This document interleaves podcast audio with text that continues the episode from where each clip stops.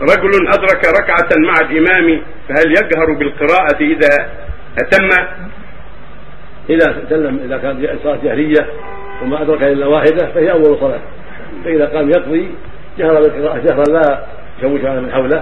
في الثانية ثم يسر في الثالثة والرابعة، لأن الصلاة التي أدرك أولها ما أدرك مع الإمام هذا الصحيح، وما يقضيه هو آخرها، فيسر فيجهر في الجهور الثانية التي يقضيها من العشاء مثلا أو المغرب ثم يكمل بالسر في بقيتها كأنها كأنه يصليها.